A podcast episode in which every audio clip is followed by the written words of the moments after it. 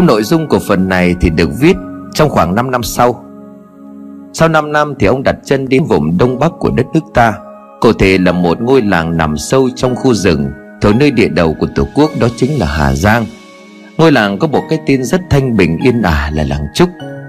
Nhưng mà liệu ngôi làng yên bình ấy có thực sự là chốn bồng lai tiên cảnh như vẻ bên ngoài, hay là ẩn sâu bên trong là những thứ đáng sợ cuộn mình chờ đợi thời khắc để tỉnh giấc? Nằm cách biên giới tỉnh Việt Nam Trung Quốc không xa, những bí mật về làng Trúc, những mưu đồ toan tính của các thể bùa Trung Quốc đang nhăm nhe xâm phạm sẽ được diễn biến ra sao? Thầy Lương lúc này đã không còn là thầy Lương của 5 năm về trước. Quá khứ, hiện tại và tương lai của ngôi làng không chỉ chờ thầy Lương mà đang chờ tất cả chúng ta cùng nhau khám phá.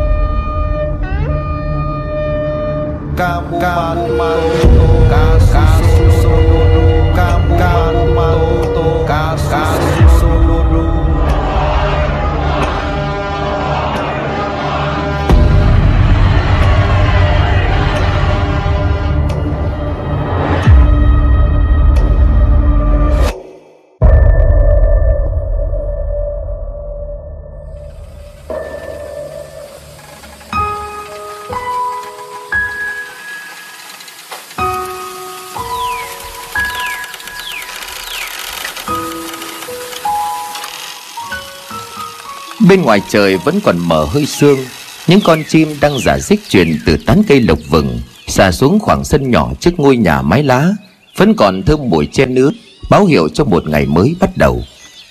Cửa nhà được làm từ những cây tre ngả màu vàng óng vừa khẽ mở ra. Một đông lão chừng 60 tuổi có một đôi mắt sáng cộng với chòm râu bạc bước ra tới khoảng hiên trước nhà. Ông lão vươn vai cảm nhận bầu không khí thoáng đãng của sương mai, khi mà chỉ lát nữa thôi, lúc mà mặt trời ló dạng, ánh nắng sẽ xua tan đi cái hương vị đặc trưng mà chỉ nơi này mới có, hương thơm của trúc. Dùng cái gáo bằng trái dừa khô, Kheo múc một gáo nước từ chiếc lu có màu nâu của đất, là nước mát hơi se lạnh, khiến cho ông lão cảm thấy khoan khoái, tươi tỉnh để chuẩn bị cho những công việc sắp làm hàng ngày. Và việc đầu tiên chính là vào rừng để hái thuốc. Gói một củ khoai lang luộc vào mít lá chuối khô cùng với cơm nắm, không quên dắt cái hồ lô đựng nước ở bên hông. Ông lão đeo chiếc gùi nhỏ lên vai, tay cầm gậy trúc, đầu quấn khăn vấn che bớt đi mái tóc đã bạc gần hết, sẵn giọng như lấy tinh thần: "À, đầy đủ rồi nhỉ, lên đường thôi." Rời khỏi nhà, ông lão rảo bước trên con đường đất dẫn thẳng vào rừng. Hai bên đường hoa lá tùm, cỏ cây xanh mướt, quang cảnh thiên nhiên hoang sơ khiến cho con người ta cảm thấy yên bình đến lạ. Trời hãy còn sớm, thêm nữa đây là con đường dẫn vào rừng, cho nên giờ này ngoài ông lão không có ai qua lại cả. Nhưng hình như không phải vậy, thấp thoáng phía trước có bóng người đang đi tới. Chẳng phải chờ xem đó là ai, người đàn ông với thân hình cường tráng cởi trần đóng khố, đi chân trần tay giơ cao cái nỏ nói lớn: "Lão lang, đúng là lão lang rồi. Lão vào trong rừng hái thuốc sớm thế sao?" Ông lão cũng nhận ra đó chính là Y Điêng Ađun, người được mệnh danh là thợ săn giỏi nhất của làng. Lão lang mỉm cười cúi đầu chào lại: "Y Điêng đó hả? Chào mày, cậu còn làm việc sớm hơn cả tôi hay sao? Chỉ cần nghe từ xa cũng nhận ra ngay đó là giọng của người đi rừng giỏi nhất trong làng rồi." Y Điêng cười lớn rồi nói: "Tôi cũng đang tính mà lúc đi về qua sẽ ghé nhà lão đây, không ngờ lại gặp ở giữa đường như thế này." Vừa nói, Y Điêng vừa gỡ sợi dây buộc hai con gà rừng với bộ lông sặc sỡ màu sắc, chọn lấy con to nhất. Y Điêng đưa về phía của lão lang rồi nói: "Tôi biếu lão con gà rừng, lão đem về hầm ăn cho có sức." Lão lang liền đáp: "Ấy chết, sao tôi dám nhận được chứ? Công sức của anh vất vả mới bẫy được, hơn nữa tôi cũng đang đi hái thuốc, anh nên đem về tầm bổ cho bà cụ thì tốt hơn. Tấm lòng của anh để lang tôi xin nhận." Y Điêng vừa cười vừa lắc đầu nói tiếp: "Kìa, cái lão này, lão không thấy tôi bẫy được hai con hay sao? Nhất định lão phải nhận lấy một con. Mẹ tôi chẳng phải nhờ lão mà bệnh thì mới thuyên giảm hay sao? Hai hôm nay bà đã ăn được cơm rồi đấy. Lão mà không nhận tôi đem hai con gà này về, kiểu gì mẹ tôi cũng bảo đem sang nhà biếu lão một con. Lão yên tâm, trên đường về kiểu gì tôi cũng đi qua nhà của lão. Tôi để gà vào trong nhà là được thôi mà. Lão nhận đi cho tôi ưng cái bụng. Người làng Trúc không nói hai lời đâu mà. Y Điêng nói đến như vậy, nếu cứ từ chối cũng không phải phép. Lão làng khẽ cười rồi gật đầu đồng ý. Nhưng lão nói: À, vậy thì tôi xin nhận. Thế nhưng mà tôi sẽ lấy con nhỏ hơn.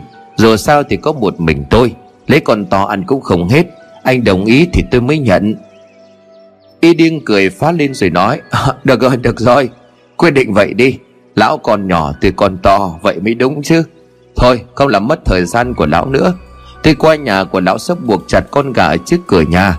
Chúc lão hôm nay hái được nhiều thuốc nhé. Tôi đi trước đây. Bóng của Y Điêng khuất dần. Lão lang cũng tiếp tục đi vào rừng. Vừa rồi trong cuộc nói chuyện, Y Điêng có nói đến hai từ làng Trúc.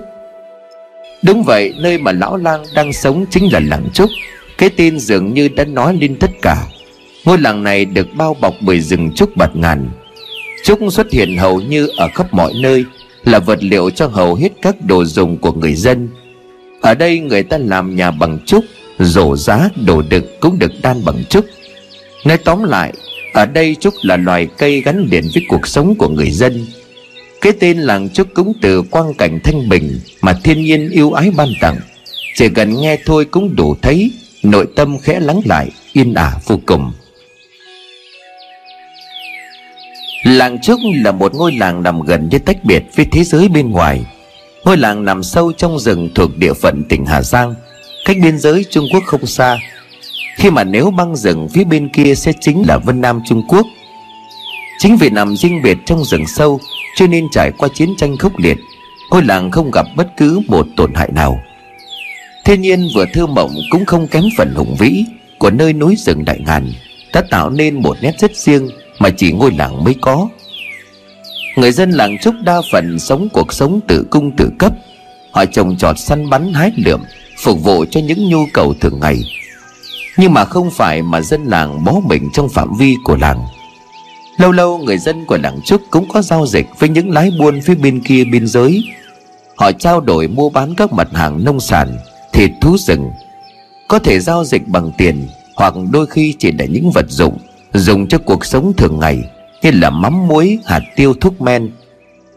Chỉ có điều những giao dịch mua bán trao đổi như vậy chỉ được phép diễn ra ở khu vực giáp ranh giữa hai nước. Còn lại tuyệt nhiên họ không cho người Trung Quốc đặt chân vào trong làng. Không ai hiểu lý do tại sao, chỉ biết được rằng từ thời xa xưa tục lệ của ngôi làng đã nghiêm cấm như vậy. Lão lang không phải là người của làng Trúc, bản thân của ông cũng không biết tại sao mình tới được nơi này. Lão lang không nhớ gì cả. Ngay cả cái tên mà người dân ở đây gọi ông cũng là do họ đặt cho. Họ gọi ông là lão lang là bởi ông biết bốc thuốc chữa bệnh. Họ cũng không biết ông từ đâu đến đây để làm gì. Vừa đi lão lang vừa bồi hồi nhớ lại ngày đầu hôm ấy, cái ngày đầu tiên mà lão đến ngôi làng bằng một cách nào đó mà cho đến tận bây giờ vẫn không ai biết. Sau này nghe mọi người kể lại thì lão lang được phát hiện ở trong rừng trong một tình trạng bất tỉnh. Người nhiều vết thương, nhưng mà nặng nhất chính là vết thương ở phần đầu. Máu chảy nhiều. Hai người dân làng Trúc khi ấy còn thất kinh bạt vía bởi vì nghĩ rằng lão đã chết. Thật may có một người đánh bạo lại gần kiểm tra và phát hiện lão vẫn còn thở. Họ cho rằng lão bị ngã từ trên vách núi cao xuống. Hai người đó đã đưa lão lang về làng, nhờ vậy mà lão vẫn còn sống. Khi lão lang tỉnh dậy đã thấy mình nằm trên một chiếc giường bằng trúc. Xung quanh ông có rất nhiều người với những ánh mắt tò mò, có chút sợ hãi đang nhìn ông một cách thăm dò. Lúc đó lão lang nhớ người đầu tiên tiến lại gần giường cất tiếng hỏi ông là một người đàn ông trung niên ước chừng 50 tuổi, tay cầm một cây gậy với phần đầu gậy được điêu khắc hình một con khổng tước rất đẹp. Ông ta hỏi: Ông lão, ông đã tỉnh rồi sao? Ông là ai và tại sao lại đến đây? Lão lang ngơ ngác nhìn lên trần nhà với những thanh xà lớn. Sau đó thì lão tự mình gượng dậy, nhìn xung quanh một lượt, đưa hai bàn tay lên trước mặt. Lão nhìn người đàn ông mặc đồ thổ cẩm đóng khố, tay cầm cây gậy lạ mắt, rồi cất tiếng hỏi lại: Tôi là ai? Mọi người là ai? Tôi đang ở đâu thế này? Ánh mắt vô hồn tinh thần bắt đầu hoảng loạn. khi mà lão trả lời câu hỏi của trưởng làng bằng chính những câu hỏi trưởng làng đặt ra, đã khiến cho những người có mặt ở đó bắt đầu xì xèo những lời bàn tán. Những tiếng rì rầm, những cái nhìn đầy nghi hoặc khiến cho lão lang khi ấy tỏ ra sợ hãi. Bởi nhìn cách ăn mặc của họ, lão lang biết lão và những người ở đây không có giống nhau. Trong làng, người cầm cây gậy có khắc hình khổng tước yêu cầu mọi người giữ im lặng. Ông ta nói: "Ông lão, ông không nhớ gì sao?" Lão làng lúc bấy giờ chỉ còn biết lắc đầu. Quyết định cuối cùng được đưa ra ngay sau đó. Lão lang được ở lại nhà của trưởng làng, nhưng mà không được ra ngoài cho đến khi dân làng biết được lão là ai và từ đâu đến. Căn cứ vào quần áo mà lão lang mặc khi đó, cũng như là lão nói tiếng Việt rất thuần thục, cho nên dân làng không nghĩ lão là người phía bên kia biên giới. Hàng ngày lão lang được cung cấp đồ ăn nước uống, nhưng mà ở nhà trưởng làng đã 10 ngày. Câu nói mà lão lang hỏi hàng ngày mỗi khi trưởng làng đưa cơm vẫn chỉ là: "Tôi là ai?" Tiếng chim rừng kêu ríu rít, khẽ lau mồ hôi ở trên trán, lão lang chọn một chỗ có bóng mát rồi hạ gùi ngồi xuống thảm cỏ ở vệ đường. Tính ra thì lão cũng đã đi được 3/4 đoạn đường. Lão đã vào đến rừng trúc, băng qua khu vực này sẽ tiến thẳng sâu vào trong núi. Đến đây thì con đường mòn cũng mất dần, bởi trừ những người vào rừng săn bắn thì dân làng ít khi đi quá sâu vào bên trong. Đó cũng là lý do vì sao nơi đây vẫn còn xuất hiện rất nhiều những loại thảo dược quý hiếm, phần bởi không có người khai thác, phần cũng là vì người dân ở đây không hề biết tới những tác dụng quý báu của các loại cây mà thiên nhiên ban tặng. Dẫu vậy, lão lang vẫn được cảnh báo không nên đi sâu vào bên trong, bởi ngoài địa thế hiểm trở, khu rừng hoang sơ còn có những loài thú dữ sẵn sàng tấn công con người. Ngày hôm nay, thứ mà lão lang muốn đi tìm chính là nấm linh chi cổ cỏ. Cách đây 3 tháng, trong một lần đi rừng tìm thuốc, lão lang vô tình phát hiện ra nằm phía sau rừng trúc có một rặng lồ ô. Rặng lồ ô này đang trong quá trình thoái hóa, thân cây ngả vàng, lá héo úa quá nửa. Qua một hồi xem xét thì lão lang thấy có những cá thể nấm linh chi cổ cỏ đang bắt đầu phát triển. Thiên nhiên tương khắc thì cũng có tương sinh. Loài cây này chết đi đôi khi lại trở thành một môi trường cho loài cây khác phát triển. Lỗ ô và linh chi cổ cỏ có thể coi là một ví dụ điển hình. Dự đoán rằng lỗ ô sẽ chết héo mục ruỗng không lâu nữa, khi đó thì linh chi cổ cỏ sẽ mọc lên từ những gốc lỗ ô mục và phát triển. Tới hôm nay đã có thể tìm đến xem và thu hoạch. Nghỉ ngơi, ăn củ khoai, uống một chút nước đem theo. Mặt trời lúc này đã lên cao, nhưng ở trong rừng trúc ánh nắng chỉ khẽ xuyên qua những tán lá trúc rọi xuống, một vài vệt dài càng làm tôn thêm cái vẻ đẹp thanh bình mà thơ mộng của khu rừng. Lá trúc xào xạc bởi gió nhẹ thổi qua, mùi thơm đặc trưng của khu rừng xen lẫn với hơi ẩm của đất khiến cho bao mệt mỏi tan biến. Ăn xong, lão lang vác gùi đứng dậy tiếp tục đi. Mặc dù khoảng thời gian nửa năm qua lão vẫn luôn canh cánh trong lòng chuyện rốt cuộc lão là ai và tại sao lão lại đến đây. Hay lão đã gặp phải chuyện gì để bị thương đến độ không còn nhớ gì cả? Có quá nhiều thắc mắc, có quá nhiều những câu hỏi mà dường như ở đây không ai có thể giúp lão giải đáp được. Chỉ còn chờ đợi vào việc liệu sau này lão lang có thể tự nhớ lại được hay không. Vậy mà cũng đã trôi qua nửa năm, lão vẫn chẳng nhớ được gì cả. Thời gian đầu đối với lão lang mà nói, đó là một khoảng thời gian rất khó khăn. Bản thân của lão không biết mình là ai, từ đâu đến, lại bị cô lập trong ngôi nhà của trưởng làng. Hàng ngày vẫn có những người tò mò tìm đến để thập thò nhìn trộm, cứ như thể lão là một tù nhân nguy hiểm. Họ không dám lại gần lão. Lão cũng không hiểu tại sao lại như vậy. Trải qua những ngày đầu, cuối cùng lão cũng bình tâm muốn nói chuyện với trưởng làng. Nhưng trưởng làng cũng giống như những người khác, chỉ cho lão ăn, cho lão uống, còn lại thì không nói gì thêm. Cho đến một hôm thì lão lang nhớ đó là ngày thứ 11, lão ở trong nhà của trưởng làng. Trưởng làng có một cậu con trai ước chừng 15 tuổi. Ở trong nhà của trưởng làng đã qua 10 ngày, nhưng chưa một lần lão lang thấy bóng dáng của phụ nữ. Hàng ngày chỉ có trưởng làng cùng cậu con trai ra vào mà thôi. Hôm đó trời nhá nhem tối, trưởng làng đưa cơm cho lão lang xong thì thấp thỏm đứng bên ngoài chờ đợi cậu con trai trở về. Thế nhưng đến khi trời tối hẳn, ở bên ngoài lão lang nghe thấy những tiếng bước chân dồn dập, tiếng người nói ồn ào mỗi lúc một gần. Và rồi chạy hồng hộc tới trước nhà của trưởng làng, leo lên mấy bậc thang gỗ. Một người hét toáng lên bằng giọng thất thanh: "Trưởng làng, trưởng làng ơi, ông đâu rồi? Y Clang nó xảy ra chuyện rồi." Y Clang chính là con trai của trưởng làng. Đời mãi không thích con đi chơi về, bản thân của trưởng làng cũng bồn chồn nóng ruột. Nhưng do trong nhà còn có lão lang, cho nên trưởng làng không dám bỏ đi tìm con. Nên nghe thấy dân làng kéo nhau chạy đến, lại thêm người báo tin dữ, trưởng làng vội chạy vội xuống bậc thang gỗ rồi vội hỏi lại: "Y Clang đó làm sao?" Người báo tin vừa thở dốc vừa chỉ tay về đằng sau, nơi mà người ta đang đốt đuốc kéo nhau chạy tới. Trong số đó, trưởng làng thấy Y Điêng cõng trên lưng một cậu bé đã buông thõng cả hai cánh tay trên vai của Y Điêng. Đó không ai khác chính là Y Clang, con trai của trưởng làng. Người vừa chạy báo tin nói như là sắp hít hơi: "Y Clang nó bị rắn cắn thì phải, hình như là nó sắp chết."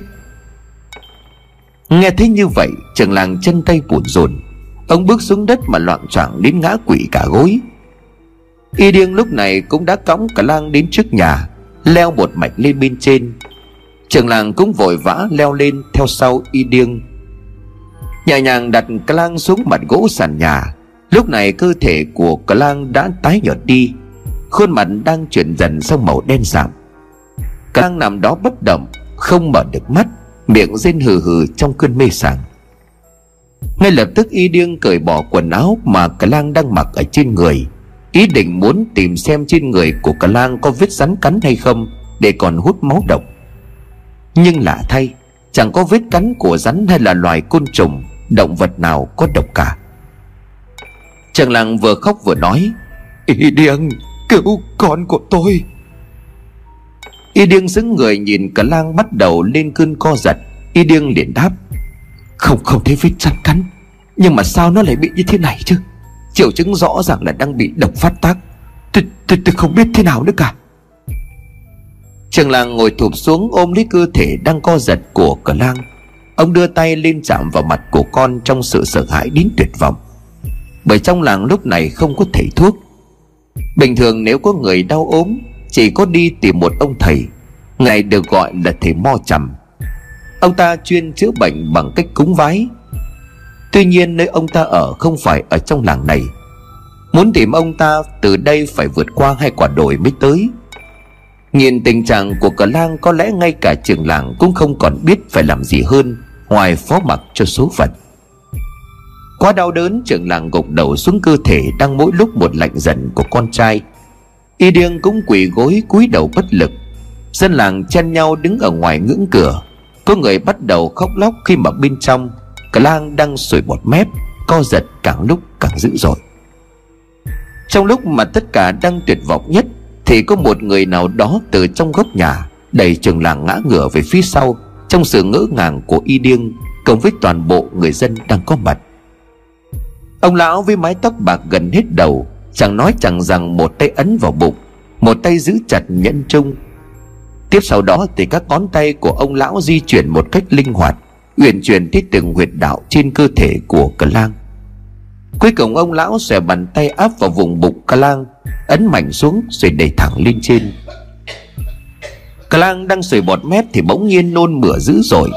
Dưới ánh lửa của bếp thì ông lão thấy trong dịch nhầy mà cả lang vừa nôn ra có những vụn như đậu vụn quả chưa tiêu hóa hết.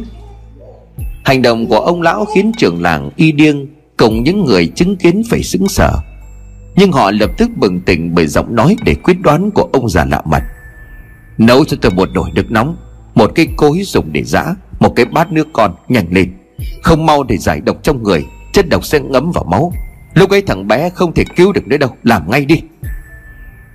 Trưởng làng đứng bật dậy đi lấy một nồi để đun nước. Y Điêng cũng đi xuống dưới nhà để tìm cối. Mọi người đứng ngoài để xem vội vàng giặt hết sang hai bên.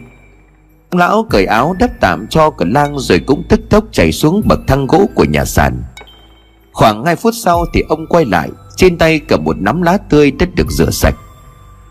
Ở trên nhà, trường làng đang cố gắng cho củi vào bếp để đun nổi nước nóng. Y Điêng cũng đã bê cối đá, chày đá đặt ở đó, cộng với một bát nước như là lời của ông lão dặn. Nhanh chóng cho nắm lá vừa hái được vào cối, dùng chày giã nát đổ bát nước vào cuối, chắt lấy nước cốt. Nhờ Y Điêng khẽ nâng nhẹ cả lang dậy, ông lão từ từ cho cả lang uống hết bát nước cốt vừa giã xong. Uống xong thì đột nhiên cả lang mở trừng mắt, chân tay co quắp lại, nét mặt tỏ ra vô cùng đau đớn, nhìn còn thống khổ hơn cả khi nãy. Y Điêng nhìn ông lão cau mặt mà hỏi: "Ông cho nó uống cái gì vậy? Sao nó còn co giật đau đớn hơn cả ban nãy? Ông muốn giết nó hả?" Y Điêng vừa nói xong thì cả lang tiếp tục nôn mửa, thậm chí lần này còn nôn ra cả máu. Cả lang liệm đi, mắt nhắm lại, chân tay buông thõng như một cái xác không còn cảm nhận. Ở bên ngoài mọi người bàn tán, trưởng làng thì gục xuống sàn nhà khi Y Điêng khẽ đưa tay chạm vào mũi của cả lang rồi hét lên: Nó chết rồi!" Đặt cả lang xuống sàn nhà, Y Điêng chừng mắt lao đến túm lấy người đàn ông, nghiến răng Y Điêng gào lên trong phẫn nộ: "Đồ khốn, ông đã giết thằng bé!" Dân làng cũng không giữ được bình tĩnh khi bắt đầu đổ lỗi cho ông lão. Họ cho rằng chính ông lão đã khiến cho cả lang chết nhanh hơn.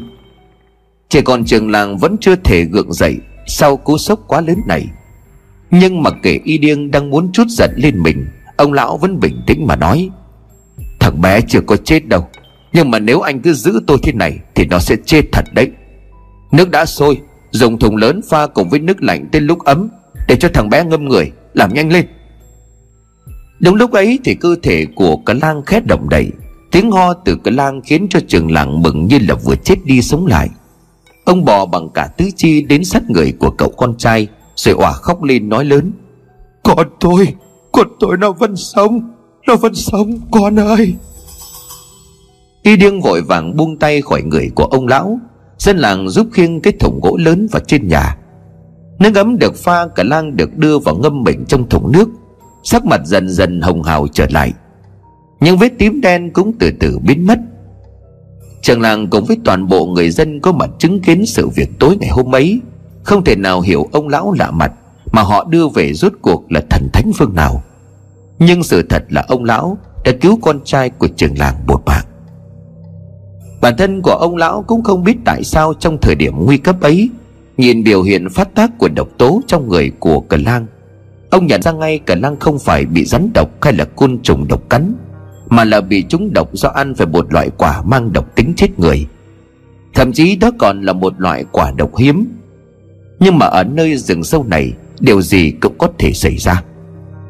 Từ ngày hôm đó cho đến nay thì người dân ở đây gọi ông là thầy lang của làng Trúc. Thường ngày họ gọi ông bằng cái tên thân mật nhưng mà đầy kính trọng là lão lang. Cũng bởi vì ngay đến cả bản thân của ông lão cũng đâu có nhớ tên của mình.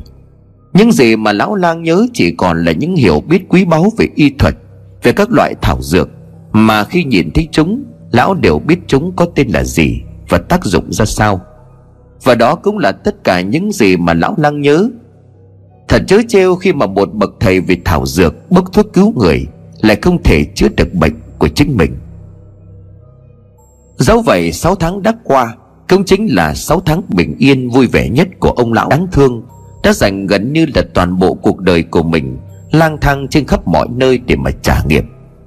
Có vẻ như ông trời cũng thương tình mà dành cho lão một nơi dừng chân, trốn thâm sâu cùng cốc, nơi mà lão có thể sống lại những khoảnh khắc đẹp nhất cuộc đời trước khi tay của lão vấy máu của chính vợ con mình. Sau một chặng đường khá dài, cuối cùng thì lão lang cũng tìm tới được rằng lồ ô mà lão đã để ý cách đây mấy tháng về trước. Đúng như những gì mà lão lang dự đoán, rằng ổ lô 3 tháng trước tuy đã bắt đầu chết dần nhưng vẫn còn đôi chút màu xanh. Nhưng này, trước mặt của lão lang mọi thứ chỉ còn là một dải thân mục. Dẫu vậy, có như thế thì ở đây mới có thứ mà lão lang đang tìm: nấm linh chi cổ cỏ. Từ thân của những cây lồ ô mục ruống, các cá thể nấm linh chi đã phát triển và mọc vươn lên so với mặt đất ước chừng cả gang tay. Cây nào cây nấy đều chân nấm dài, đều có màu đen tím, mũ nấm nhìn như là cổ con cò. Chính vì vậy mà người ta mới gọi nó là nấm linh chi cổ cò. Lão lang vừa lau mồ hôi vừa nở một nụ cười mãn nguyện. Nấm mọc tốt quá, chuyến đi này thực sự không uổng phí công sức. Có thêm được loại dược liệu này, việc chữa bệnh cho bà con trong làng cũng thuận tiện hơn. Cũng đã gần trưa, phải nhanh chóng thu hái rồi quay về. Ngồi xuống nhẹ nhàng hái từng cây nấm bỏ vào trong gùi, lão lang không giấu nổi sự vui mừng. Đối với một thầy thuốc mà nói, tìm được thảo dược, dược liệu quý phục vụ cho việc chữa bệnh, giúp người khác nâng cao sức khỏe, đó chính là một niềm vui lớn nhất.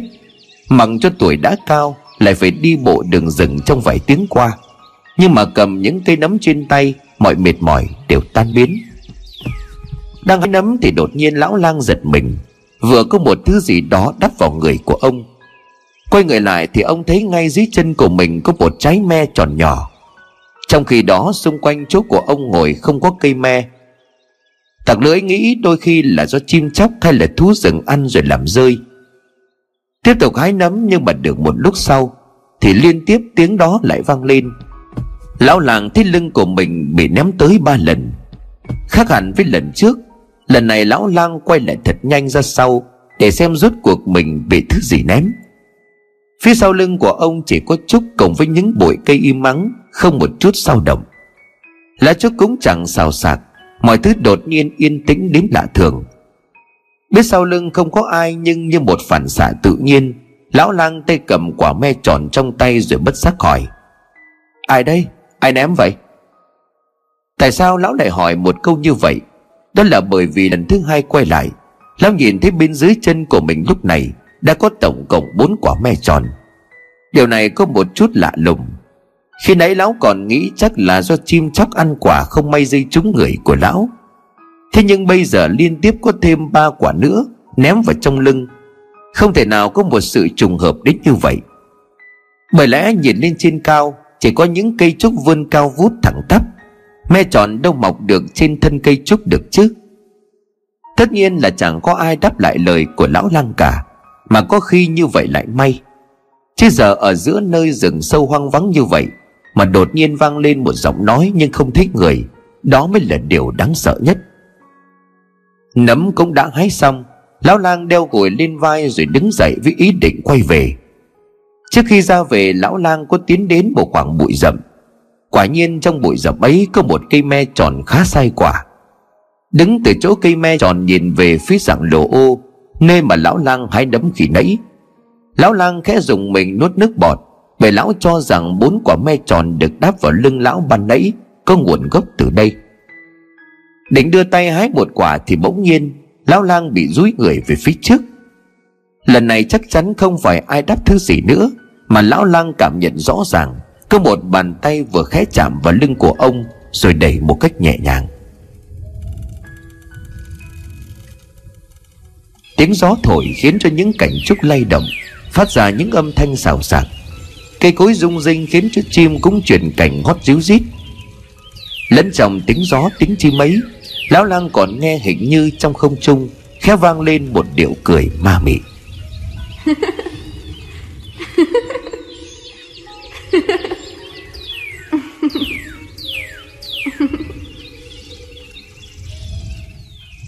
Nhận thấy điều bất thường thì lão lang vội vàng bước nhanh ra khỏi khu rừng trúc. Lúc này cũng đã gần 12 giờ trưa. Mất gần nửa ngày đi vào rừng, tuy mệt nhưng mà thành quả thu được cũng không phải là ít. Khi mà trên đường trở về, lão còn tìm thêm được một vài loại dược liệu quý như là lan gấm, mật nhân, hoàng đằng. Lão lang liền suýt xoa, không thể ngờ ở vùng núi này lại có nhiều loại cây thuốc quý như vậy. Đây là ta còn chưa đi sâu vào trong rừng. Xưa nay càng thảo dược hiếm thì lại càng mọc ở những nơi ẩn chứa nhiều nguy hiểm. Chắc có lẽ muốn đi sâu hơn thì phải nhờ đến Y Điêng mới được.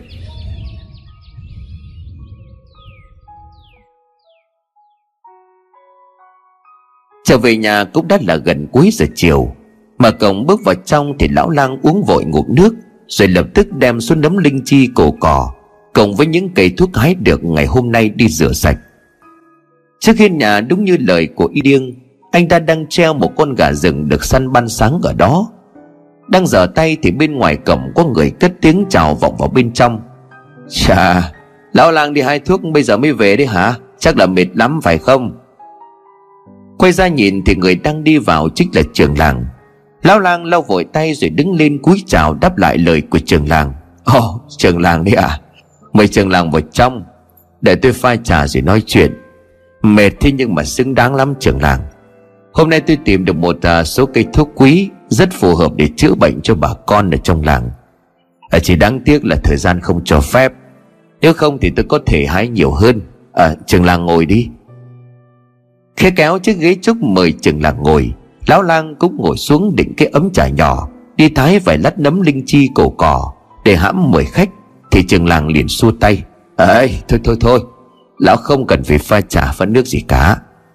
Chẳng la là hôm nay ấy, có một vài người ở trong làng đến tìm lão để mà hỏi han về cái bệnh tình, nhưng mà không có lão ở nhà. Gặp Y Điêng thì cậu ta nói là sáng nay thấy lão đeo gùi vào trong rừng. Tôi đoán là lão đi hái thuốc, thế nên là căn giờ này đến xem lão đã về hay chưa. Nếu mà lão chưa về thì chắc tôi phải cho người vào rừng tìm kiếm lão. Nói thì nói, giờ không có lão lang thì cái làng này cũng rối loạn hết cả lên. Lão lang nghe vậy thì đáp, mà trưởng làng cứ quá lời. Lão già này á, thì cũng có làm được cái gì nhiều đâu. Bản thân của tôi thì còn phải cảm ơn trưởng làng cũng như là người dân của làng Trúc nhiều lắm. Nhờ có các vị cứu mạng mà tôi mới sống được cho đến bây giờ. Không chỉ có vậy, mọi người còn chung tay dựng cho tôi một ngôi nhà ở một nơi thanh bình như thế này. Quả thật là tôi vô cùng cảm kích. Tôi không còn nhớ gì cả, đến cả tên của mình cũng không biết, không có chỗ nào để đi. Được tá túc tại đây thật là chỉ mong được đem một chút tài mọn để giúp đỡ bà con mà thôi. Trưởng làng gật gù rồi nói, nghe lão nói mà tôi thấy lão vừa là người uyên bác, lại vừa có tấm lòng nhân hậu và đức độ. Tôi không biết trước khi đến đây lão là người như thế nào, thế nhưng mà tôi chắc chắn là lão đi đâu cũng được mọi người yêu mến. 6 tháng qua tuy không phải dài, thế nhưng mà cũng đủ để tôi và dân làng có thể cảm nhận được tấm lòng tốt bụng của lão. Nhớ lại cái lúc trước thì chúng tôi đã thất lễ với lão, mong lão đừng có để bụng. Lão lăng cười rồi nói, chết, trưởng làng nói như vậy làm tôi áy náy lắm. Thì cũng hiểu tại sao mà mọi người lại cư xử như vậy chứ. Giờ đây chẳng phải là chúng ta đã làm người một làng rồi hay sao? Trưởng làng liền tiếp, đúng là ông trời đưa lão đến đây giống như là cho làng Trúc một bảo vật vậy. Con trai của tôi nhà con lão mới thoát được cái chết. Chưa kể trong suốt thời gian qua, dân làng đều được lão chữa bệnh, bốc thuốc không lấy công. Nói thật với lão, đám trẻ con trong làng cũng rất là yêu mến lão. Thằng cả lang ấy nhiều lúc nó cứ hỏi tôi một câu mà tôi không biết phải trả lời làm sao cả. Lão lang liền ngạc nhiên, cậu ta hỏi câu gì mà khiến cho trưởng làng khó trả lời như vậy? Trưởng làng nhìn lão lang rồi lại nói, nó hỏi là liệu khi mà lão lang lấy lại trí nhớ thì có phải lão lang sẽ rời bỏ làng của chúng ta đi không hả cha? Đấy, lão nghe đi, sao tôi trả lời được chứ? Nói ra thì hơi ích kỷ, thế nhưng mà già trẻ lớn bé trong làng đều mong lão sống ở đây với chúng tôi, không có đi đâu nữa cả. Nhưng mà như thế thì đâu có được chứ. Thôi thì tạm thời lão cứ chưa nhớ ra cái chuyện xưa. Khi mà nhớ rồi ấy, thì lão phải đi chứ. Bởi ai cũng có gia đình, biết đâu người nhà của lão vẫn đang chờ đợi tìm kiếm lão thì sao. Nhưng mà cho dù có đi thì chỉ cần lão nhớ tới cái ngôi làng này là tôi cũng vui lắm rồi. Những lời mà trưởng làng vừa nói cũng chính là nỗi canh cánh trong lòng của lão lang suốt thời gian qua. Không phải lão lang lo cho bản thân của mình, mà đúng như trưởng làng đã nói, biết đâu đó lão vẫn còn có người thân đang chờ đợi. Đã 6 tháng qua chắc có lẽ họ đang mong mỏi lão lắm. Nhưng mà rốt cuộc thì lão là ai, đến từ đâu, tại sao lão lại bị thương ở trong rừng? Khi còn chưa nhớ được điều gì thì lão có thể đi đâu được cơ chứ? Đôi mắt của lão lang khẽ nhòe đi, lão liền đáp, trưởng làng đừng lo. Tuy tôi là không có nhớ, thế nhưng mà khi sống ở đây, mọi người đã cho tôi một cảm giác vô cùng thân thuộc. Nó giống như là trước kia tôi cũng đã từng sống một cuộc sống như vậy. Hơn nữa tôi cũng đã già rồi, tóc đã bạc gần hết. Nói thì hơi vô tâm, thế nhưng mà chắc một ông già tầm tuổi này rồi mà vẫn lang thang đi rừng thiêng nước độc như tôi, thì có khi thì cũng chẳng còn gia đình, Chẳng còn người thân mong ngóng như lời của trưởng làng nói đâu. Trầm ngâm một vài giây, lão lang liền hỏi trưởng làng: À, có cái chuyện này mà tôi muốn hỏi trưởng làng là không biết có được hay không.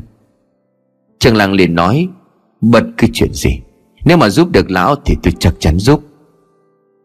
Lão lang liền tiếp: Hôm nay lúc ở trong rừng Trúc hái thuốc thì tôi có gặp phải một cái sự lạ. Đang hái thuốc thì từ phía sau lưng của tôi, cách khoảng chục bước chân, hình như là có ai đó hái me tròn và đáp vào người của tôi. Chàng làng nghe vậy thì hỏi: Hay là trong rừng lúc đó có ai thế lão cho nên là trêu chăng? Lão lang liền lắc đầu: Không, không hề có ai cả. Mà tôi bị đáp không phải một lần đâu, lần thứ hai còn là 3 quả liên tiếp.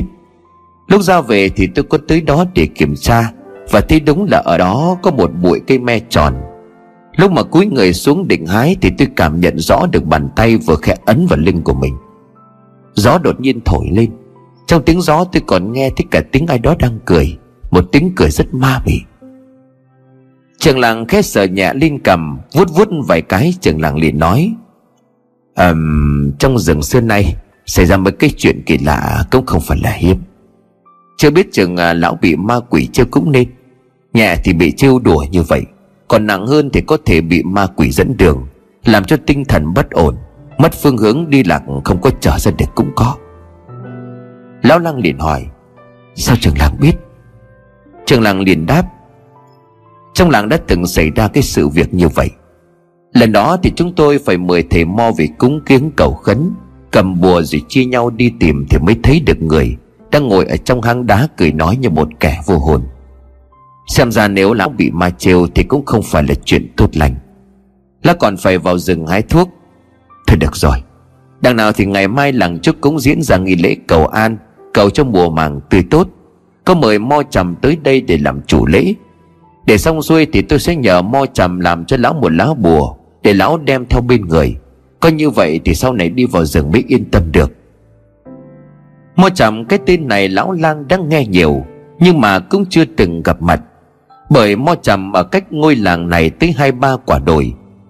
Từ ngày làng Trúc có thầy thuốc, dân làng không còn tìm tới Mo Trầm để chữa bệnh nữa. Dẫu vậy thì những nghi lễ, những tục lệ cúng vái cầu an cầu mùa vẫn phải nhờ đến Mo Trầm thì mới xong. Vậy là trong ngày mai lão làng sẽ được nhìn thấy ông thầy mo bí ẩn này. Nhưng chẳng hiểu tại sao, khi mà nghe trưởng làng nhắc đến Mo Trầm, trong thâm tâm của lão lang lại xuất hiện một dự cảm bất an. Có một thứ gì đó bất lặng đè nặng tim của lão. Từ mo bất giác vang lên trong đầu của lão liên tục, khiến cho lão nhăn nhó mặt mày. Lão cũng không biết tại sao lại như vậy. Trưởng làng thấy lão có vẻ mệt thì chào lão rồi ra về, không quên khẳng định ngày mai sau khi buổi lễ kết thúc sẽ đưa lão tới gặp Mo Trầm để hỏi han một số việc. Làng Trúc buổi tối ngày hôm ấy nhộn nhịp huyên náo cho đến tận nửa đêm. Người người nhà nhà nô nức chung tay chuẩn bị các vật dụng cần thiết cho buổi lễ cầu an, mong muốn sẽ có một mùa vụ thuận lợi. Thanh niên trai tráng chuyển gỗ dựng đàn, đốt đuốc cháy sáng rực cả một khoảng trời. Phụ nữ khói bánh, hoàn thành nốt những tấm vải đủ màu sắc, sắp xếp các loại hoa quả đồ ăn thức uống phục vụ cho ngày mai. Trưởng làng cũng tất bật không kém khi phải bao quát toàn bộ tiến trình làm việc của mọi người. Tất nhiên lão lang cũng có mặt, chứng kiến cảnh mọi người nhộn nhịp nét mặt vui tươi. Hăng hái, lão lang đoán đây chắc hẳn là một buổi lễ vô cùng quan trọng. Nhìn thấy lão lang, trưởng làng bước lại gần rồi mỉm cười nói: Lão đến rồi đây hả? Là cũng thấy chúng tôi chuẩn bị như thế này được chứ?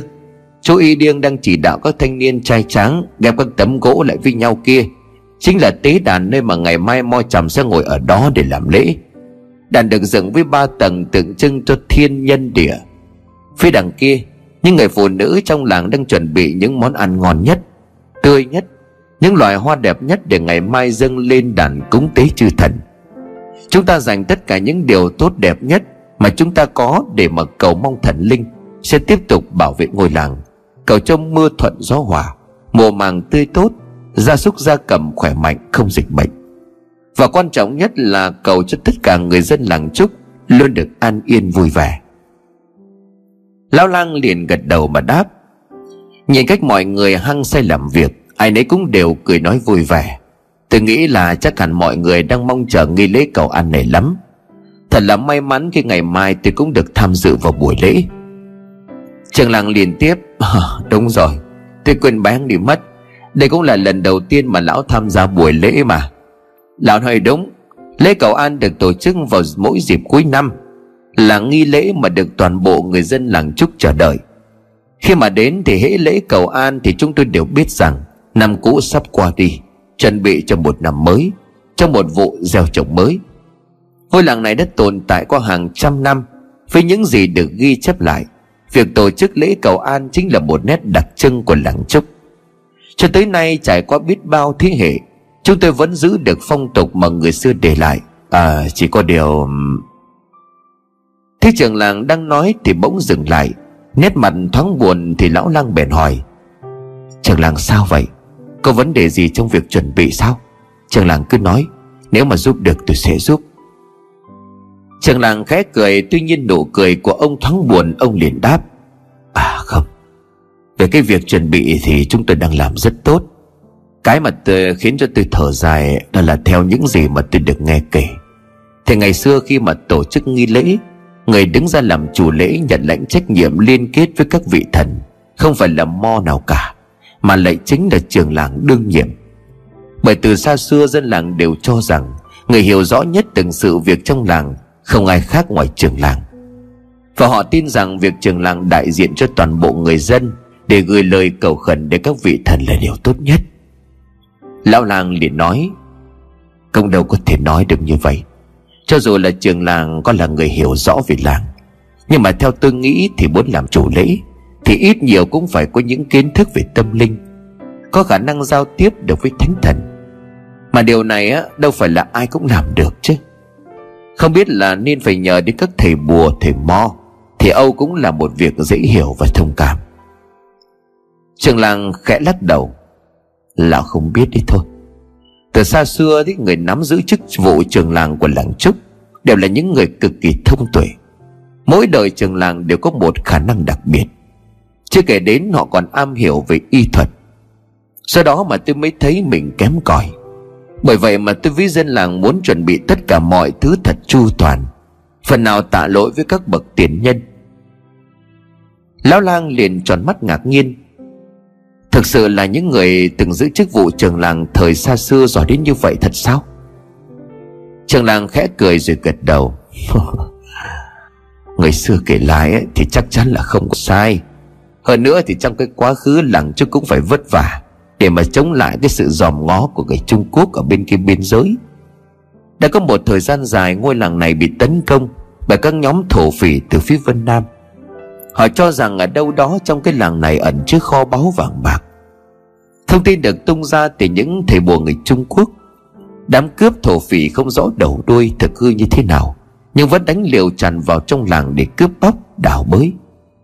Nhưng cuối cùng thì dưới sự lãnh đạo cũng như sự đồng lòng của người dân làng Trúc, kể từ đó về sau thì đám thổ phỉ Trung Quốc không còn dám bén mảng đến đây.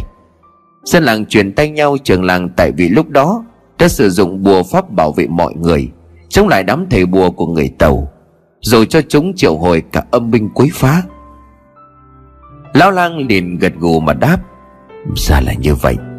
Chẳng trách mà cho đến bây giờ người dân làng Trúc vẫn không hề chấp nhận để cho người Trung Quốc đặt chân vào trong làng. Trưởng làng nói: Đó cũng là một lý do. Còn lại nguyên nhân sâu xa thì đến đời của chúng tôi cũng còn mơ hồ lắm. Chỉ biết là cổ nhân đã để lại di ngôn, thì hậu bối cứ như vậy mà làm theo. Đó cũng là lý do khiến ngay sau khi mà đưa lão về làng, tôi cùng với những người dân là có những phản ứng như vậy. Là bởi vì chúng tôi chưa biết rốt cuộc lão là ai, có phải là người Trung Quốc hay không. Lão lang liền hỏi: Vậy nếu lỡ như tôi là người Trung Quốc thì sao? Trưởng làng liền cười lớn. Theo những cách ăn mặc thì lão không phải là người Vân Nam. Tiếp theo nữa là sau khi lão tỉnh dậy, lão lại nói được tiếng Việt, thậm chí là còn có nói được cả tiếng của người đồng bào. Chẳng có người Trung Quốc nào nói tiếng Việt như là người Việt cả đâu. Ngoài ra lão còn là một ân nhân cứu mạng con trai của tôi. 6 tháng qua lão bốc thuốc chữa bệnh cho người dân ở trong làng, Không phải tự nhiên mà tôi cùng với dân làng yêu quý lão như vậy. Mà kể cả lão có là người Trung Quốc thì lão vẫn là người tốt. Thực ra đối với dân làng Trúc mà nói thì chúng tôi không hề ghét bỏ người Trung Quốc. Chúng tôi thi thoảng vẫn còn giao dịch, trao đổi nông sản, thì thú rừng lấy các vật dụng mà chúng tôi không có. Trên đời này có kẻ xấu thì cũng có người tốt. Việc chúng tôi không cho người Trung Quốc vào làng là do người xưa đưa ra lệnh cấm, và cho đến nay điều đó vẫn là điều mà ai ai, từ trẻ nhỏ cho đến người lớn, luôn phải ghi nhớ. À mà quên, mày nói về cái chuyện nghi lễ. Từ lúc đi rừng hái thuốc về, lão có cảm thấy trong người có gì thay đổi không? Lão Lang liền đáp: Lúc chiều hơi mệt một chút, nhưng mà sau khi ăn con gà mà Y Điêng cho tôi cảm thấy khỏe hơn nhiều. Trưởng làng liền tiếp: Vậy là không có triệu chứng như là bị ma ám. Tuy nhiên cẩn thận vẫn hơn. Vẫn cứ nên nhờ Mo Trầm làm cho một lá bùa phòng thân. Chuyện này lão cứ để cho tôi lo liệu.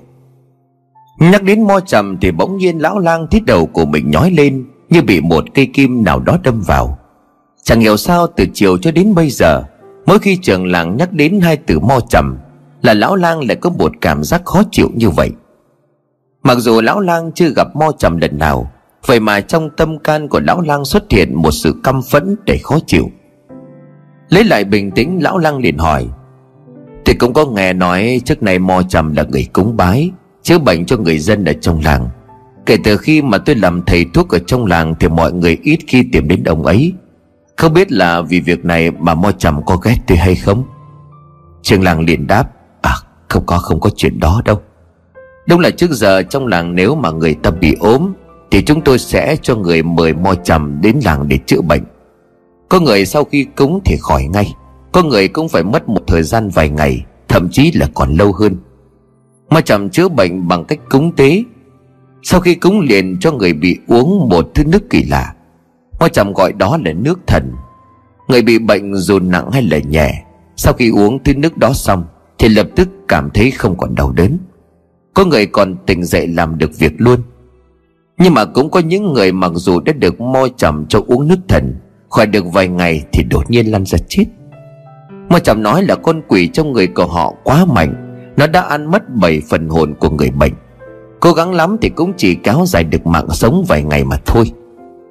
Chuyện chữa bệnh là như thế. Còn cái chuyện làm chủ lễ cầu an, tính ra nhiều năm nay đều do Mo Trầm đảm nhiệm, mùa màng vẫn thuận lợi. Bản thân dân làng thấy Mo Trầm hành lễ rất tốt, cho nên là tôn trọng ông ấy. Cho dù là không tới làng để chữa bệnh, nhưng mà hàng tháng thì tôi vẫn cho người đem lễ vật qua biếu ông ta để mà giữ mối giao hảo. Thế nên là không có cái chuyện Mo Trầm vì vậy mà ghét bỏ thầy thuốc của làng đâu. Lão cứ yên tâm. Lúc này công việc cũng đã được chuẩn bị hòm. Y Điêng cùng một vài người khác thấy lão Lang đang ngồi nói chuyện với trưởng làng thì cũng vội vàng bước tới để chào hỏi. Dân làng cũng rất kính trọng lão Lang, gặp lão ai cũng vui vẻ tươi cười hỏi thăm. Họ còn chuẩn bị riêng đồ ăn cho lão Lang để đem về. Tuy tới tận bây giờ mọi ký ức trước kia của lão Lang không còn, nhưng bù lại cuộc sống trong ngôi làng này, lão nhận được rất nhiều tình yêu thương của người dân. Nó khiến cho lão Lang vô cùng xúc động. Một cảm giác ấm áp từ sâu tận đáy lòng nhen nhóm bùng cháy, sưởi ấm con tim cũng như tâm hồn tưởng chừng đã chết từ lâu của lão. Tuy nhiên dự cảm của lão Lang không phải chỉ là những suy nghĩ không có cơ sở. Một âm mưu đang chờ đợi lão sắp sửa xảy đến vào ngày mai, ngày mà dân làng Trúc mong mỏi chờ đợi nhất trong năm: nghi lễ cầu an.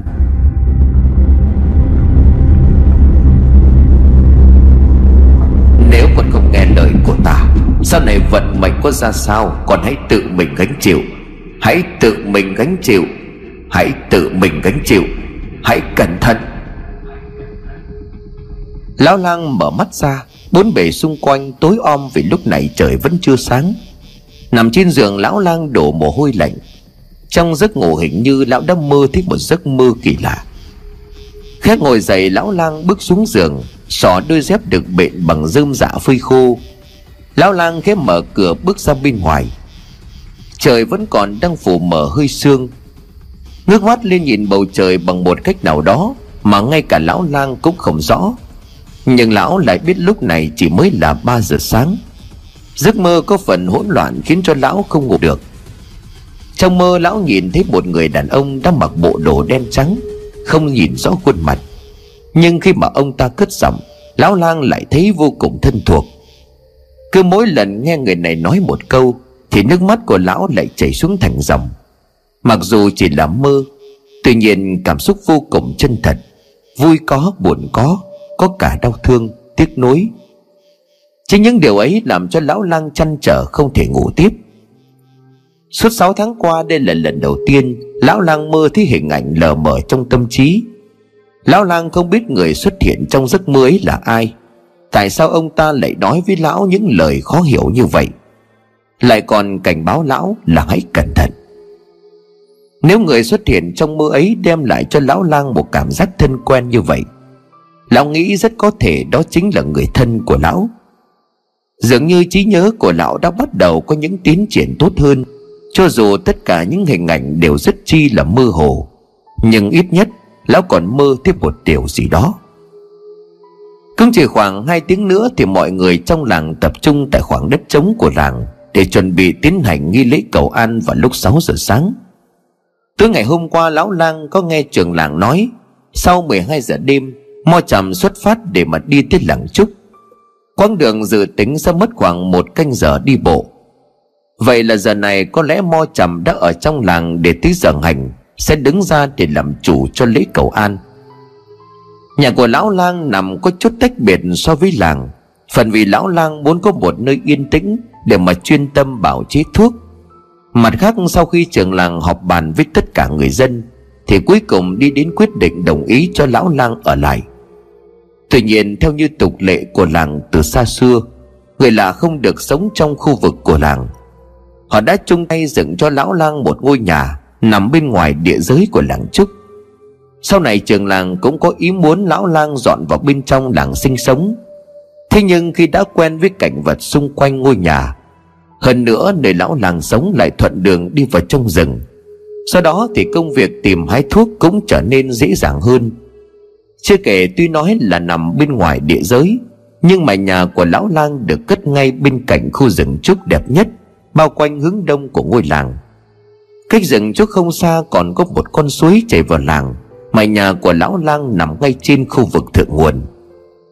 Một rừng trúc thơ mộng, một suối chảy róc rách, cảnh vật hữu tình. Lão lang cảm thấy mình được ở lại đây chính là điều tốt nhất, vừa thư thái tự tại lại vừa không ảnh hưởng đến tục lệ của người xưa căn dặn. Thời gian đầu vẫn có một số người dè chừng với lão lang, cũng không trách được họ. Bỗng dưng từ đâu có một ông già xuất hiện, đến tên của mình còn chẳng nhớ. Thậm chí có người còn đặt ra những lý do vô cùng tiêu cực. Nào là lão lang là người bên Vân Nam sang đây giả bộ để thăm dò ngôi làng. Rồi ác miệng hơn, có người còn nói lão lang sẽ là mối nguy hiểm với dân làng Trúc nếu để cho lão ở lại trong làng. Thậm chí cho đến bây giờ vẫn còn có người tin là như vậy. Tuy nhiên 6 tháng qua, lão lang tận tình chữa bệnh cho tất cả mọi người, sống đạm bạc trong ngôi nhà Trúc thanh bình, ngày ngày bào chế thuốc, ngắm cảnh, thưởng trà, an phận thủ thường. Nếu như không có việc gì hay không có ai mời tới chữa bệnh thì lão lang không vào trong làng. Dân làng Trúc cũng rất tốt bụng, lão lang chữa bệnh không lấy công, dân làng bèn đem gạo, thức ăn, rau củ đến biếu. Nhờ vậy mà tình cảm giữa lão thầy thuốc với người dân mỗi lúc một gần gũi hơn. Ví dụ như là trưởng làng, ông đã coi lão lang là một người dân làng từ lâu. Tới quả đích thân trưởng làng mời lão lang sáng sớm ngày mai nhớ tới tham dự lễ cầu an. Cũng đã hơn 3 giờ sáng, đằng nào thì cũng không ngủ được. Lão lang sửa soạn đồ đạc, quần áo rồi quyết định vào làng sớm hơn dự định. Lão cẩn thận đem theo một túi nhỏ đựng trà. Gọi là trà nhưng mà thực chất bên trong đều là những loại thảo dược được kết hợp với nhau tạo thành một vị thuốc, có tác dụng bồi bổ sức khỏe, giúp cho cơ thể tỉnh táo khỏe mạnh hơn.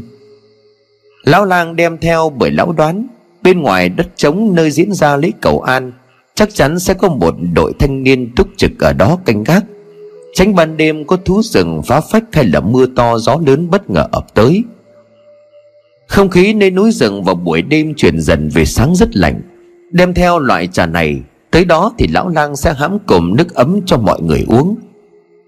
Nghĩ là làm chuẩn bị xong mọi thứ, lão lang tay cầm gậy trúc, vai đeo một cái túi vải. Lão rời khỏi nhà đi vào trong làng khi mà trời vẫn còn phủ đầy hơi sương. Ở bên ngoài trời khá lạnh, không khí ẩm ướt. Cầm trên tay ngọn đèn để soi đường, lão lang cứ như vậy dò dẫm bước đi từng bước. Trái ngược với suy đoán của lão lang, lão cứ tưởng rằng giờ này đa số người dân trong làng đã tỉnh dậy. Thế nhưng không, trong làng nhà nào nhà nấy không có một chút ánh sáng, mọi thứ im lìm vắng vẻ. Lão lang thầm nghĩ, chắc có lẽ cả buổi tối hôm qua cho đến đêm mọi người đã làm việc rất vất vả, cho nên phải gần giờ làm lễ mới dậy. Cũng đúng, bây giờ mới sang đầu giờ dần hãy còn sớm. Thôi thì ta cứ ra khu vực tế đàn trước vậy, Y Điêng chắc giờ này cũng đang ở đó. Đi thêm được một đoạn thì ngọn đèn trên tay của lão lang lửa yếu dần, rồi từ từ tắt ngúm do hết dầu. Cũng may là lúc này lão lang đã ở trong làng. Đường đi lối lại trong làng đối với lão lang mà nói cũng đã khá quen thuộc, bởi trong thời gian gần đây lão từng đi khắp mọi nơi để chữa bệnh cho người dân. Khi nãy vào làng phải đi theo con đường mòn gập ghềnh mới cần đến đèn dầu để soi đường. Đang đi thì bỗng dưng lão lang đứng khựng lại, bởi trước mắt của lão vừa xuất hiện một bóng người. Lão bất giác giơ đèn lên soi, nhưng mà khổ thay đèn đâu còn lửa. Bước thêm được vài bước nữa thì quả nhiên thì trước mặt của lão có một đứa bé gái ước chừng 10 tuổi đang đứng ở giữa đường. Trời sương mờ ảo, gió lạnh thổi qua con đường vắng vẻ heo hút, vang lên những âm thanh khiến cho người khác phải nổi cả da gà. Còn chưa tới 4 giờ sáng, những ngôi nhà lợp mái rơm rạ nằm so le với nhau trong làng vẫn đóng cửa im lìm. Vậy tại sao lại xuất hiện một đứa bé gái đứng ở giữa đường như vậy? Lão lang sợ con bé giật mình cho nên khẽ hắng giọng trước rồi mới hỏi, cháu gái này, sao cháu lại đứng ở đây giờ này? Nhà cháu ở đâu để ta gọi bố mẹ mở cửa cho cháu vào? Đứa bé gái nghe thấy tiếng của người thì từ từ quay đầu lại. Nó không khóc, một ánh mắt buồn bã có chút lạnh lùng, mái tóc dài ngang vai, nước da trắng nhợt, có thể là do đứng ngoài trời lạnh. Nhưng nhìn nó, lão lang không thấy nó đang run rẩy hay có một biểu cảm gì của người đang phải chịu lạnh. Dẫu vậy lão lang vẫn tháo tấm vải đang khoác trên người ra, định quàng cho đứa bé thì nó đưa tay lên xua xua rồi khẽ lắc đầu không nhận. Nhìn lão lang, nó quay đầu chỉ tay về phía ngôi nhà bên tay phải rồi mấp máy miệng, nhà con ở đây nhưng con không vào được. Giọng nói của nó có chút run rẩy, ánh mắt buồn rầu cứ như vậy nhìn vào ngôi nhà mà tay của nó đang chỉ. Lão lang nghe vậy thì liền đáp, sao lại bỏ con cái ở ngoài vào cái giờ này chứ? Cháu đứng ở đây để ta gọi cửa xem sao. Khoác tạm cái tấm vải choàng này vào cho nó đỡ lạnh, đợi ta một chút. Nói rồi lão lang quàng tấm vải lên người của đứa bé, đoạn bước tới ngôi nhà mà con bé chỉ tay để gọi bố mẹ nó dậy. Nhưng mà vừa bước được 3 bước thì phía sau của lão lang chợt phát ra một âm thanh như có gì đó vừa rơi xuống. Quay đầu lại nhìn, tấm vải choàng lão vừa khoác cho đứa bé đã vừa rơi xuống đất. Sau lưng của lão lúc này chỉ có tấm vải nằm dưới đất mà thôi. Đứa bé gái lão vừa nói chuyện đã biến mất, không còn thấy đâu nữa cả. Lão lang nhìn trước ngó sau, miệng khẽ gọi, cháu gái, cháu đâu rồi? Không có đứa bé gái nào đáp lại lời của lão, chỉ có tiếng gió tiếp tục thổi qua lạnh lẽo khiến cho lão lang rùng mình. Quay lại nhặt tấm vải choàng, lão lang không biết rốt cuộc mình vừa gặp phải thứ gì, là ma hay là người. Hoặc cũng có thể đầu óc trí nhớ của lão không được bình thường cho nên sinh ra ảo giác. Nhưng không, trên tấm vải choàng lão đã cầm trên tay có in một dấu bàn tay nhỏ có màu trắng như là bột mì. Rõ ràng không phải là mơ, lão lang tuy nổi gai ốc nhưng vẫn tự hỏi bản thân của mình, chẳng lẽ ta đã gặp ma sao? Có khi nào lời trưởng làng nói chiều hôm qua là thật? Không choàng tấm vải lên người nữa, lão lang thở vào một cái rồi vội rảo bước đi đến khu vực tế đàn, nơi chỉ còn khoảng 1 canh giờ nữa thôi sẽ diễn ra lễ cầu an. Lão lang muốn kể đến đó, nếu có Y Điêng thì lão sẽ kể cho anh ta nghe sự việc kỳ lạ mà mình vừa gặp phải. Biết đâu Y Điêng hay những người trong làng sẽ giải thích cho lão về việc này. Từng cơn gió cứ nghe như là tiếng ai đang khóc trong đêm. 4 giờ sáng, bên trong làng Trúc, lão lang chỉ còn cách khu đất trống một đoạn ngắn nữa mà thôi. Gần tới khu vực tế đàn diễn ra nghi lễ, ánh sáng từ những ngọn đuốc hắt hiu soi sáng cả một đoạn đường trước mặt. Lão làng khép bấm bụng yên tâm. Về sau cả một chặng đường tối tăm, cuối cùng thì cũng có nơi phát ra ánh lửa. Nhưng mà lạ thay, khi đến nơi, trước mặt của lão không thấy có ai đang ở đó trông coi cả. Đàn tế hoa quả, bánh trái, thức ăn, các đồ vật chuẩn bị cho buổi lễ vẫn đang được sắp xếp một cách ngăn nắp, trình tự ở đó. Chỉ duy nhất là không thấy ai cả. Điều này khiến cho lão lang lấy làm lạ, bởi tối qua khi mà có mặt tại đây, trong lúc trưởng làng giao nhiệm vụ cho từng người, thì lão lang có nghe thấy như sau: Tờ Soan, Ca Mai, Đi An, ba cậu sẽ có nhiệm vụ đi đón Mo Trầm. Còn Y Điêng, cậu chọn lấy 4 người nữa. Đêm nay các cậu sẽ ở lại khu vực tế đàn để canh chừng mọi thứ. Dân làng mỗi người một việc, làm xong sớm có thể về để ngủ. Trước 6 giờ sáng mọi người tập trung tại đây để bắt đầu nghi lễ cầu an. Thế nên lúc rời khỏi nhà thì lão lang chắc mẩm lúc này nhóm Y Điêng vẫn đang canh chừng ở khu vực diễn ra buổi lễ. Vậy mà sao đến đây lại chẳng thấy bóng dáng của ai.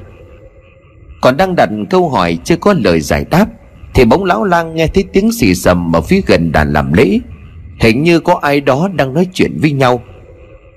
Chúng nó không có ai ở đây phải không? Thêm một giọng khác xì xào: Không có ai đâu, làm đi. Lão làng tuy đã cao tuổi, có thể đôi mắt không còn nhìn rõ được trong bóng tối lập lòe ánh lửa, nhưng bù lại là có một đôi tai cực kỳ tinh nhạy. Kể từ khi tỉnh lại ở làng Trúc, thời gian qua đi cho đến bản thân của lão nhiều lúc cũng không hiểu tại sao mình lại có được những khả năng đặc biệt như vậy. Có những lúc ra suối lấy nước hay vào trong rừng hái thuốc, đôi khi lão lại cảm nhận được hơi thở của cỏ cây chim muông. Đó cũng là lý do vì sao mỗi khi vào rừng, lão lang luôn đánh hơi được nơi nào có cây thuốc quý. Tất cả mọi thứ diễn ra như thể một bản năng sẵn có. Nó giống như một loài tiềm thức ăn sâu vào máu của lão vậy. Cho dù lão mất trí nhớ, nhưng mà những việc lão làm lại vô cùng chuẩn xác. Nghe tiếng của hai người đang nói chuyện trong bóng tối thì lão lang nhận ra đó không phải là giọng của bất cứ ai trong làng Trúc. Làng Trúc xưa nay không cho người ngoài ra vào làng. Họ sống gần như tách biệt, tự cung tự cấp là chủ yếu, uống nước suối, ăn rau rừng. Vậy nên họ có một chất giọng rất đặc biệt. Đây là điểm mà lão lang chú ý nhất sau quãng thời gian tiếp xúc với họ. Vì thế khi nghe giọng nói của cả hai người kia, lão lang biết hai người này không phải là người làng Trúc. Sau khi nói chuyện xong thì ngay lập tức bọn họ đục đẽo gì đó vào khu vực đàn tế, nơi mà theo lão lang biết ngày mai Mo Trầm sẽ ngồi đó để làm chủ cho nghi lễ cầu an. Lão lang ngay lập tức chạy tới, miệng liền hét lớn: Này, làm gì đó à... Còn chưa kịp nói hết câu thì bất ngờ lão lang bị ai đó kéo ghì chặt lại từ phía sau. Tiếp đó lão bị trùm vào mặt một cái khăn có mùi hương như là mùi của một loài hoa. Sau khi hít phải thứ hương hoa này, lão lang lập tức xịu người xuống, mắt nhắm dần, không còn ý thức. Lão lang đổ cả người xuống đất. Bên tai của lão lúc này chỉ còn lạo xạo vài tiếng bước chân của nhóm người không rõ danh tính. Chúng đang nói với nhau những câu gì đó mà lão không còn nghe được nữa.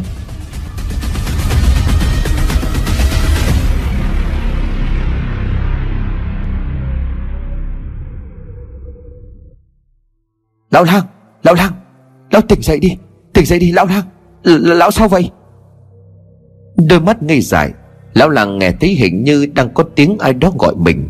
Không phải một người mà xung quanh lão có nhiều người khác nữa. Nhưng mà mắt của lão cứ nhòe đi, không thể thấy rõ được khuôn mặt của ai.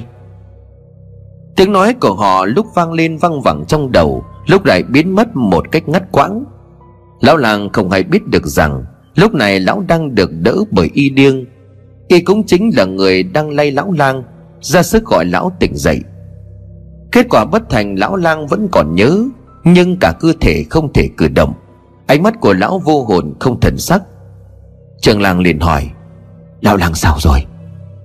Y Điêng liền đáp: Không thể gọi dậy được. Mở mắt nhưng mà đồng tử cứ trợn ngược lên, chân tay mềm oặt buông thõng như là người không xương vậy. Giờ phải làm sao đây trường làng? Trường làng lo lắng, ông ta ngồi xuống khẽ chạm vào trán của lão lang rồi tiếp. Chỉ còn một chút nữa là bắt đầu buổi lễ rồi. Mo Trầm hiện giờ đang ngồi ở vị trí hành lễ, không thể làm phiền ông ta được. Điều này liên quan đến cả an nguy của toàn bộ dân làng. Nhưng mà để lão lang nằm một mình thế này cũng không yên tâm. Tại sao lại đổ bệnh vào đúng lúc này cơ chứ? Mà cậu nói cậu tìm thấy lão lang ở đâu? Y Điêng liền trả lời. Dạ tìm thấy ở gần khu vực đàn lễ. Lúc tôi đến ông ấy đã nằm ngất xỉu ở đó. Khi ông ấy bị trúng gió độc, tôi vội vàng đưa ông ấy về nhà. Kiểm tra trên người không thấy có dấu hiệu gì bị rắn cắn hay là bị ai đó đánh cả. Nhưng mà từ lúc đó cho đến bây giờ, gọi cách nào ông ấy cũng không tỉnh táo được. Trường làng liền thở hắt ra. Trời đất ơi, phát hiện từ lúc đó sao cậu không có lập tức đi tìm Mo Trầm nhà ông ấy xem lão lang bị làm sao? Để cho đến bây giờ Mo Trầm chuẩn bị hành lễ rồi, mà tôi cũng phải có mặt khi mà nghi lễ bắt đầu. Phải làm sao mới đúng đây? Y Điêng suy nghĩ một lúc rồi nói. Thôi bây giờ chỉ còn cách như thế này. Nhà tôi có hai người, mẹ tôi đã đến tập trung tại buổi lễ, trường làng thì cũng không thể vắng mặt. Việc chăm sóc lão lang cứ để cho tôi. Nếu có chuyện gì tôi lập tức chạy đến thông báo. Chứ thực sự để lão lang nằm một mình như thế này, tôi cũng không yên tâm mà đi tham gia nghi lễ được. Quyết định như vậy đi, cũng không còn mấy thời gian. Trường làng đi ngay đi còn kịp.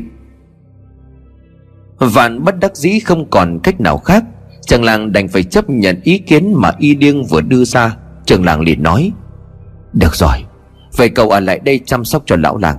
Nếu như lão lang tỉnh lại được, cả hai người cùng nhau đến tham gia nghi lễ. Tôi đi đây. Một lát nữa tôi còn phải tự tay dâng thủ lợn rừng, con lợn mà cậu săn được 2 hôm trước để tế thần nữa. Cậu là người mạnh mẽ nhất làng chúng ta, lại là người luôn đứng ra lãnh những nhiệm vụ khó khăn nhất. Vẫn như mọi năm, trái tim của con lợn rừng xứng đáng được dành cho cậu. Tôi đi đây. Y Điêng đứng dậy kính cẩn cúi đầu chào trưởng làng. Lão làng lúc này vẫn chưa có biểu hiện khả quan hơn, mắt vẫn lúc nhắm lúc mở, cơ thể như là không còn sức sống. Y Điêng cố gắng đỡ lão ngồi dựa vào người của mình, rồi từ từ bón cho lão chút nước, với hy vọng lão lang sẽ sớm bình phục lại.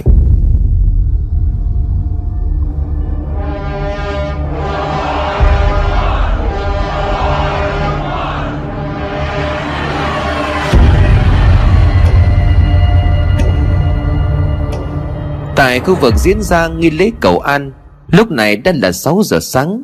Hầu như tất cả người dân của làng Trúc đều tập hợp tại đây.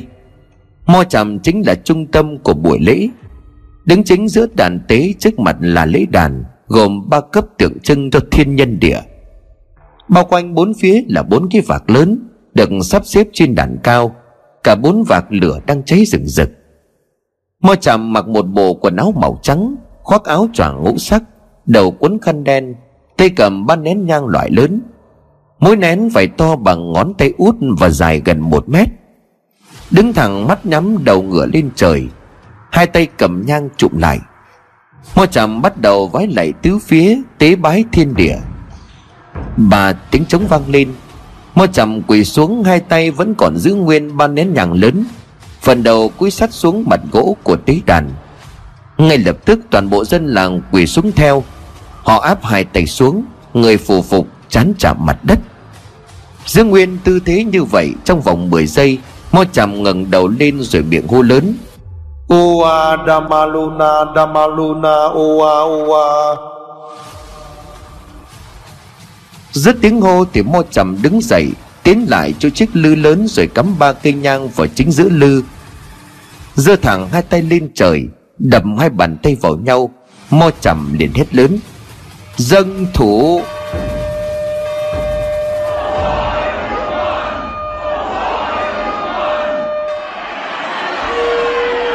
Tiếng chiêng, tiếng tù và hòa lẫn và tiếng trống vang lên dồn dập, một bầu không khí vô cùng náo nhiệt. Khi mà sau mỗi hồi tù và, toàn bộ dân làng bái lạy một cách đồng loạt. Một đoàn người dẫn đầu là trưởng làng dẫn đám đông tiến về phía tế đàn. Theo sau trưởng làng là 4 người đàn ông lực lưỡng khiêng một cái phản bằng gỗ lớn, bên trên phản là một con lợn rừng. phần đầu được cắt rời để riêng trên một chiếc mâm bằng đồng. Trên bụng thì Mo Trầm đang nhảy múa xung quanh lư hương, tay cầm chuông bạc kinh như vậy lắc liên hồi cho đến khi bốn người đàn ông khẽ quỳ một chân xuống đất. Chàng làng đưa tay đỡ lấy cái mâm đồng có thủ lợn, bê mâm tiến tới đàn đặt lễ. Đi sau trường làng còn có hai đứa trẻ con, một nam một nữ. Mo Trầm đứng trước lư hương, hai đứa bé tự động quỳ xuống hai bên, bé nam bên trái, bé gái bên phải. Trường làng kính cẩn thành tâm đặt cái mâm để thủ lợn dừng lên đàn lễ cao nhất, chắp tay trước ngực, từ từ bước từng bước chậm rãi về phía sau. Tiếp đó những thứ hoa quả, bánh trái, vàng bạc, trang sức lần lượt được các cô gái trẻ đẹp đã qua tuyển chọn nối tiếp nhau bày lên hai đàn lễ tiếp theo từ trên xuống dưới. Hoa quả, bánh trái được đặt ở tầng giữa, vàng bạc, trang sức được đặt ở tầng cuối cùng. Xong xuôi tất cả mọi chuyện, Mo Trầm ra lệnh cho mọi người lui khỏi tế đàn. Trên tế đàn lúc này chỉ còn Mo Trầm cùng hai đứa bé mà thôi. Lễ vật đã được đưa lên, đồng nam đồng nữ cũng đã yên vị, dân làng vẫn còn đang quỳ lạy. Giờ đẹp đã đến, Mo Trầm đứng im giữa tế đàn như là một hiệu lệnh, tất cả mọi người cùng dừng lễ bái. Không gian im ắng một cách đột ngột, mọi thứ tĩnh lặng, chỉ còn tiếng gió khẽ thổi hiu hiu, tiếng lửa cháy phừng phừng từ bốn chiếc vạc dầu ở trên cao. Sau một khoảng thời gian ngắn im lặng, tiếng chuông bạc từ tay của Mo Trầm lại tiếp tục được vang lên. Đặt chiếc chuông xuống, Mo Trầm liền đưa hai tay lên trời rồi hú lên một tiếng lớn: Kamumatuto Kasusonodu. Ngay sau những câu từ đầy khó hiểu ấy, hai bên tế đàn người dân đàn ông cầm tù và vừa hướng thẳng lên trời, rồi cứ như vậy thổi một hơi dài. Tiếng tù và trong buổi sớm sương vang vọng khắp núi rừng như là muốn đánh thức tất cả, từ thiên nhiên, con người cho đến muông thú. Mo Trầm vừa hú lên vừa cười. Ông ta đưa cho hai đứa bé mỗi đứa một nén nhang như đã được châm cháy. Tiếp đó ông ta lấy một cái bát bằng gỗ, bên trong bát đã pha sẵn một loại dung dịch có màu đỏ như máu và sền sệt, bốc cho từ trong lư hương trộn chung với loại dung dịch trong bát gỗ. Dùng tay không để ngoáy lên, Mo Trầm ấn vào trán của hai đứa bé mỗi đứa một dấu tròn to bằng ngón tay cái. Mo Trầm nói như ra lệnh: Dâng hương. Hai đứa bé đang quỳ ngay lập tức đứng dậy tiến về lư hương, chúng bước lên bậc tam cấp bằng gỗ đã được chuẩn bị sẵn, cõng nhau cắm nhang vào lư hương rồi tiếp tục quay trở về vị trí cũ để quỳ. Mo Trầm chạy vòng quanh tế đàn, móc từ trong chiếc túi vải nhỏ đeo bên hông ra một loại bột có màu vàng kim óng ánh. Mo Trầm cứ như vậy rải khắp tứ phía, rải lên đầu tất cả toàn bộ người dân đang quỳ lạy xung quanh tế đàn. Vừa vung bột vàng, Mo Trầm vừa nói: Mọi sự may mắn sẽ đến với dân làng Trúc, mưa sẽ thuận, gió sẽ hòa, thần thánh hiển linh ban phước cho tất cả. Kamumatuto Kasusonodu.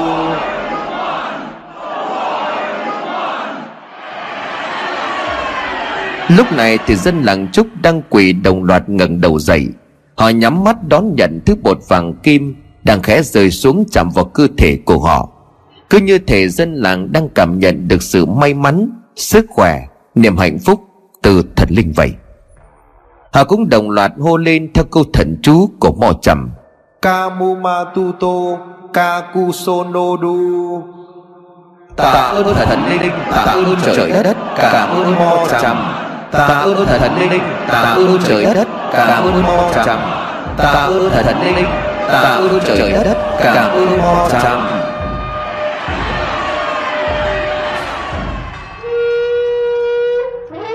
Tiếng trống, tiếng chiêng, tiếng tù và nhất loạt vang lên. Trường làng được lãnh trách nhiệm vinh dự, đó chính là châm lửa đốt cháy đống củi được xếp thành hình tam giác, phải cao đến 3 mét. Lửa bén cháy sáng rừng cả một khoảng trời trong niềm hân hoan vui mừng của toàn bộ dân làng Trúc. Sau khi Mo Trầm chủ lễ xong, dân làng nắm tay nhau tạo thành một vòng tròn, cùng nhau ca hát và nhảy múa. Tất cả mọi người đang chờ đợi khoảnh khắc này, khi mà họ biết chỉ vài phút nữa thôi, khi Mo Trầm lấy đồ lễ để phát lộc cho hai đứa bé, như là một hình ảnh tượng trưng cho việc thánh thần ban phước cho con người, cho dân làng. Lúc ấy phần lễ của buổi cầu an sẽ kết thúc, chuyển sang phần mọi người mong mỏi nhất: ca hát ăn uống, đón chào một năm mới sắp tới, một vụ mùa chuẩn bị bắt đầu. Nhưng không, năm nay phần được chờ đợi nhất ấy đã gặp phải một sự gián đoạn. Khi mà Mo Trầm đang quỳ gối xin lễ vật để chuẩn bị phát lễ cho đồng nam đồng nữ, khi mà cả hai đứa bé đang quỳ gối nhắm chặt mắt chắp tay chờ đợi, thì một sự việc không ai đang ngờ tới. Tiếng hát thất thanh của một đứa bé gái khiến cho mọi người phải giật mình. Đang quỳ thì đột nhiên bé gái liền hét lên đau đớn, hoảng sợ rồi đổ gục xuống sàn gỗ. Đàn lễ trước mặt của Mo Trầm bỗng dưng nứt gãy rồi đổ sập xuống. Thổ lợn rừng, hoa quả, bánh trái vàng bạc trang sức rơi xuống tung tóe khắp nơi. Mặt sàn của tế đàn cũng bắt đầu có dấu hiệu bị nứt gãy một cách đầy khó hiểu. Từ dưới chân của bé gái đang nằm gục trên sàn gỗ, một con rắn hổ mang có màu trắng bạch từ đâu xuất hiện.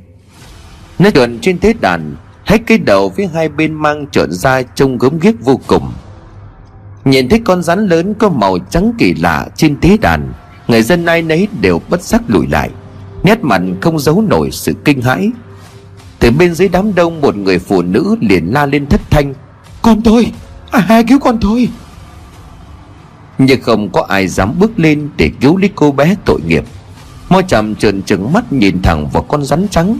Ông ta lẩm bẩm trong miệng những câu gì đó không ai nghe rõ, chỉ biết con rắn phì cái lưỡi dài ra thêm một lần nữa rồi trườn vào bên trong đống lễ vật đổ nát rồi biến mất. Mo Trầm chạy lại đưa đứa bé gái dậy, quả nhiên thì nó bị rắn cắn.